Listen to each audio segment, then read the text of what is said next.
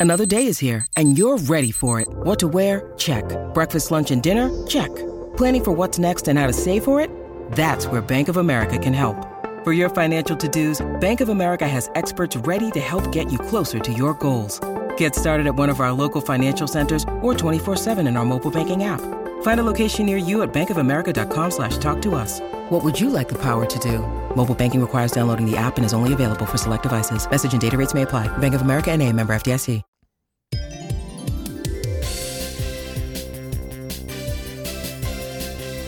It's time for the Jeremy Paul Show with your hosts, Mark Stafford and Jeremy Paul. Jeremy Paul Show. Here he is from the West Island. JP. Kia ora, bro. How are we? How, how, how are we feeling, New Zealand?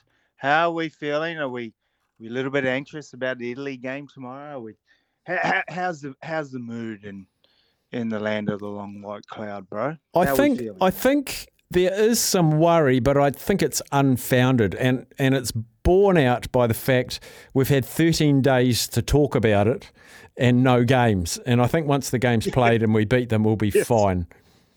yeah, it's the waiting, right? Oh, look, Italy actually out of what out of the teams uh, that you've seen probably over the last decade has arguably improved the most, particularly um, their wins in the Six Nations. Like they were a side that never won any games, um, and that win against Wales last year was superb. That young that fullback was what a freak. Um, yeah, I think they'll I think they'll play like they'll have a crack. Um, but I think if if the All Blacks get into their systems and and just get into that physicality, man, that's what it's all about. This World Cup, what I've seen across all the games, Mate, we, that that level of intensity. we've got so many questions, probably the most ever have come through. I don't know if it's got anything to do with the game on Monday, but let's go through the questions. Or seven, or seven questions. All right, let's go. Um, question for Jeremy Paul Does he think Australia are holding anything back?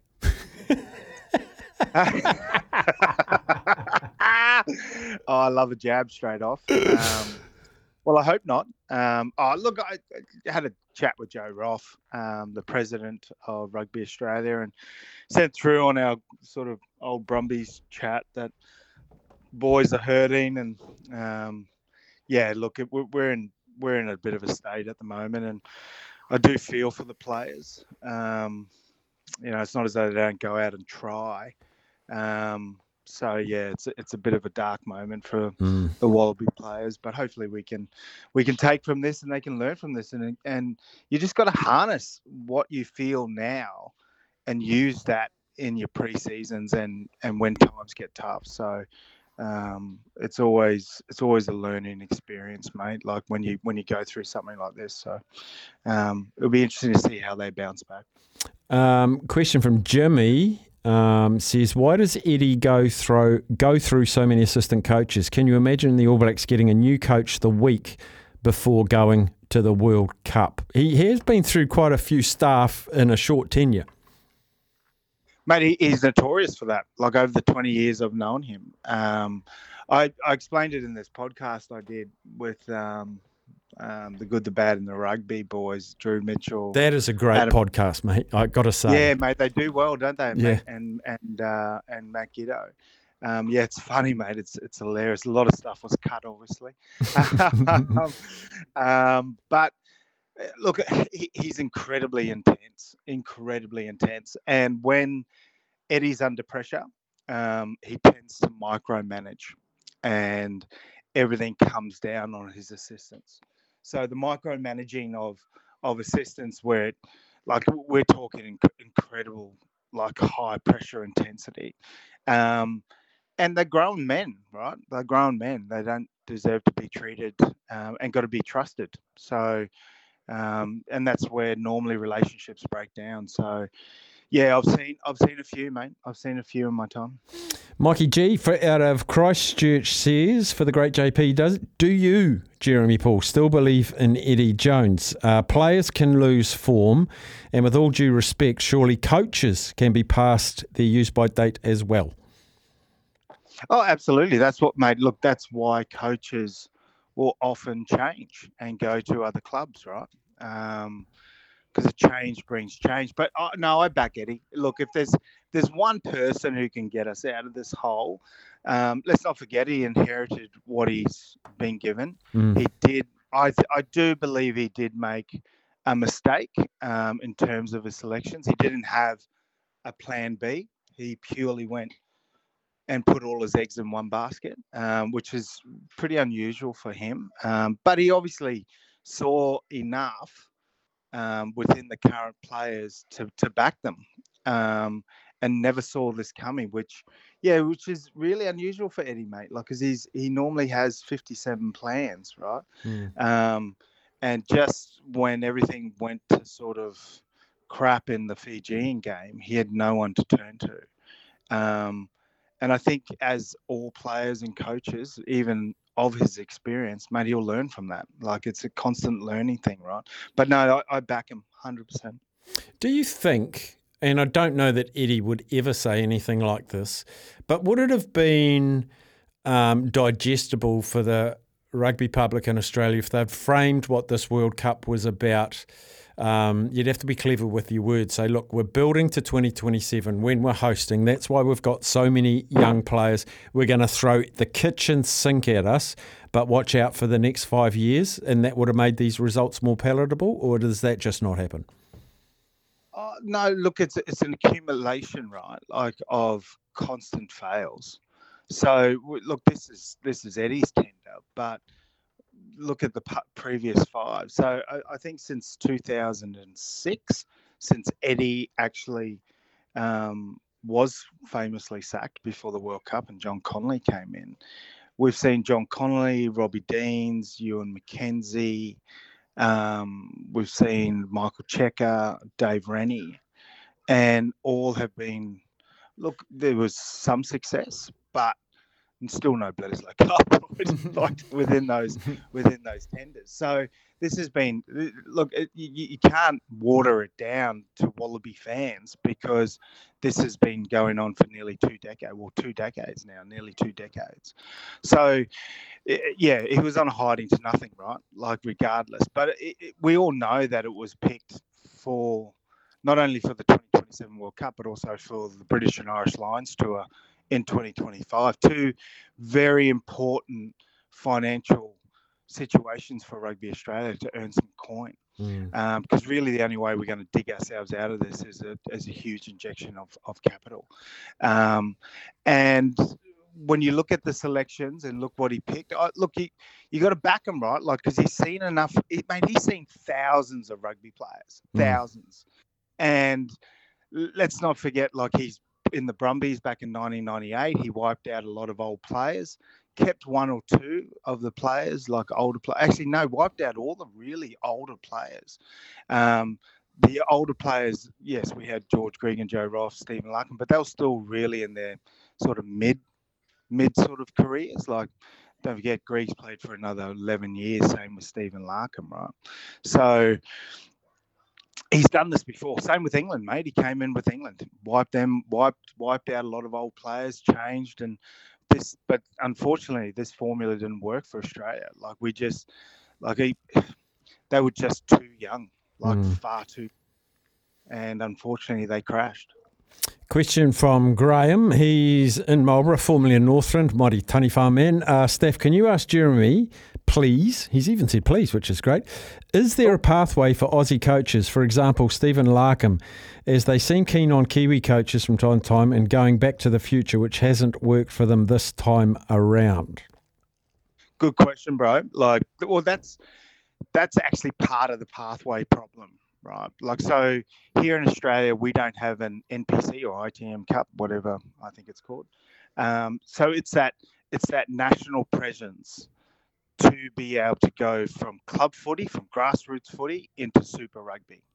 Right? We don't have a jump. We we've got a massive jump from amateur, like pure amateurs, to Super Rugby, and so I think the jump's too big. We've tried to implement a national um, rugby competition, um, but the product itself was having to be paid for by Rugby Australia, so it was just costing too much, and it fell down.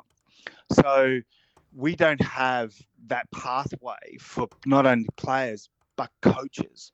Um, and I look, I did my level four coaching. So level four coaching in Australia means I'm qualified to coach the Wallabies, right? when I was getting into coaching, and because I was looking at going into professional coaching many years ago, and when I went through these courses, like particularly the level four coach, which makes you eligible to coach professional professional teams, mate, it was really poor. I actually went back and, and criticized the entire one year course. It was incredibly poor. We also in Australia don't have, like, why don't we have a generalized skill set? Like, for example, everyone throws the same hookers, everyone passes the same. Why aren't we all scrummaging the same? Line out lifting, line out mauling the same. Why are we different between states? Mm. There are there are skill sets within rugby union that can be uh, generalized and taught technically all the same, like all the same like and, and if you can then implement these skills at a younger age we will see the development. And they can add lib into these skills but you have a a, a very ba- if they have the foundations of this skill set then we're teaching all the kids the same stuff. And then we have the coaches right? Like so it's if you look at statistically bro like so a kid at age five plays rugby up until he's 18 so that's 13 years. He's potentially had 13 different coaches yeah. teaching him 13 different ways. Like, like, and Eddie actually, Eddie actually said that he actually came out with a stat which I said a decade ago. In Australia, with coaching, we try to, to coach how to play the game. So you'll be seeing coaches teach him to get around the corner. Huge emphasis on on the ruck and, and pilfering the ball.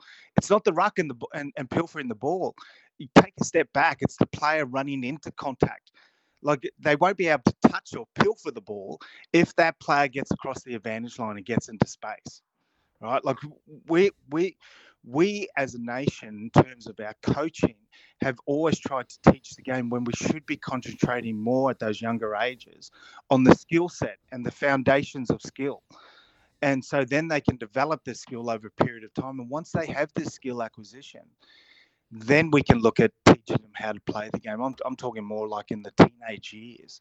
So there, there's a massive overhaul when we look at the game itself and how we can implement these things on a national scale and that's always been the difficulty too here in Australia is because our state system, in terms of Super Rugby sides, mate, they all have their own agendas.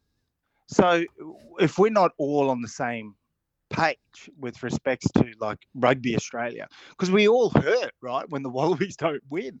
So how the states made this, we were arguing this crap back at 20 years ago, bro. I was arguing this back when I was playing.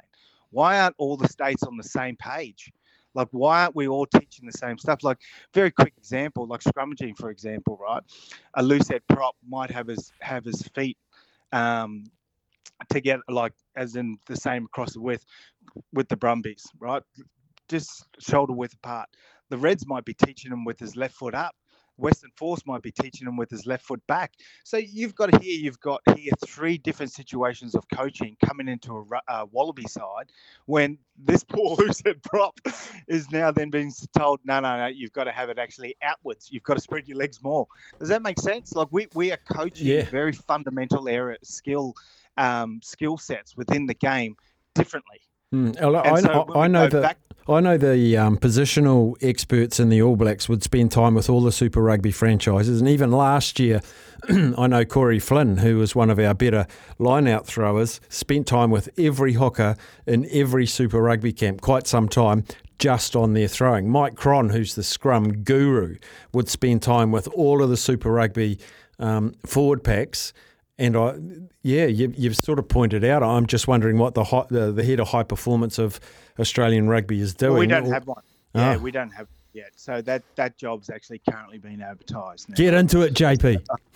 nah, look, I've got a couple of good mates like I used to play with, like a good mate that's actually going for it, which I know he'll make a huge difference because it's actually not just about that implementation. It's also getting all our stakeholders together, bro. Mm. So club rugby, there's a massive like massive, massive like gap between club rugby and, and rugby Australia in terms of the relationship. The relationship is burnt. Mm. So for me, man, I would be getting all the stakeholders because again, this crazy statistic, bro.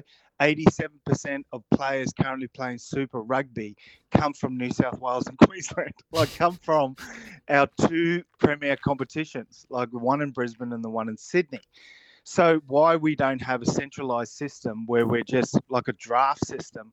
I get it, man. You guys might want to play for New South Wales or Queensland, but I'm sorry, but for the greater good of the game in terms of the Wallabies, we need to spread the talent.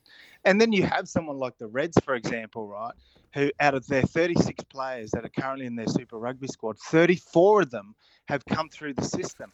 Now we know how poor the Reds have been this well, the last couple of years um, with the talent that they've got. So you've got to look at the identification of talent too, like those critical roles of who are selecting from sort of 18, 19 years of age, and then going into and putting all this money and time into developing these players. Are we not looking past the ages of 20? Mm. Like we're not looking at anyone past 20. Right. So Ra- I look at that too. Rapid fire questions because we're running out of time. I've tried to find the short questions, short answers. From Josh How hard does Kevin Mealamu punch? It must have hurt. Real hard. That's good. Jaw breaking hard. Uh, question for Jeremy. Um, who do you want to win the NRL Grand Final? Oh, I've got to go Brisbane, bro. Got to go Brisbane. I chose them at the start of the year. Yes. Okay. Um, what is the worst or best speech you've had from a coach? Oh, jeepers. Yeah, I thought about that. Um, had a lot of sprays from Eddie. lot of sprays. A lot of sprays. We actually probably the one with David is Nucifora because we didn't really get on very well. But we played the we played the Chiefs at the start of the year in a trial match, and we played them in um, where was this place in New Zealand? It was in a motor one of those race motorways. Like um, the field was in the middle of the track. Like you know those ones where they just go around and around like those speed racing, like sort of Oh, yeah. they drift around the lap. Yeah, yeah, yeah. yeah That must yeah, have been yeah. in I think it might have Palmy. been- yeah, I think it was. I think it was in Palmy. Oh no, no, no, no. It was. It was. We played the Chiefs, Oh, so I'm pretty sure Huntly. or- Anyway. I don't know. Anyway. Yep. we lost fifty something nil in a trial match. Like it was a trial. Even the Chiefs. I remember speaking to Deon Muir later in the year. Like after we beat him, he said, "Fuck, man." He said, "Man, bugger this, man." I thought, man, you know what, bro? I thought we were a chance this year. Like we beat you in the trial, and then you come out and smash us by thirty points. and David Nucifora was actually in that change room. He went nuts at us, went absolutely crazy. But none of us wanted to tackle that day because the ground was too hard, bro. We were Mm. getting Oh, oh, lost you. What is that? Have we still got you? I feel like I can hear him. Can't hear him. Because I had one more. One more. One more. No, it dropped off. It dropped off. Anyway, we have to take a break. The great Jeremy Paul. Uh, he'll be back next week.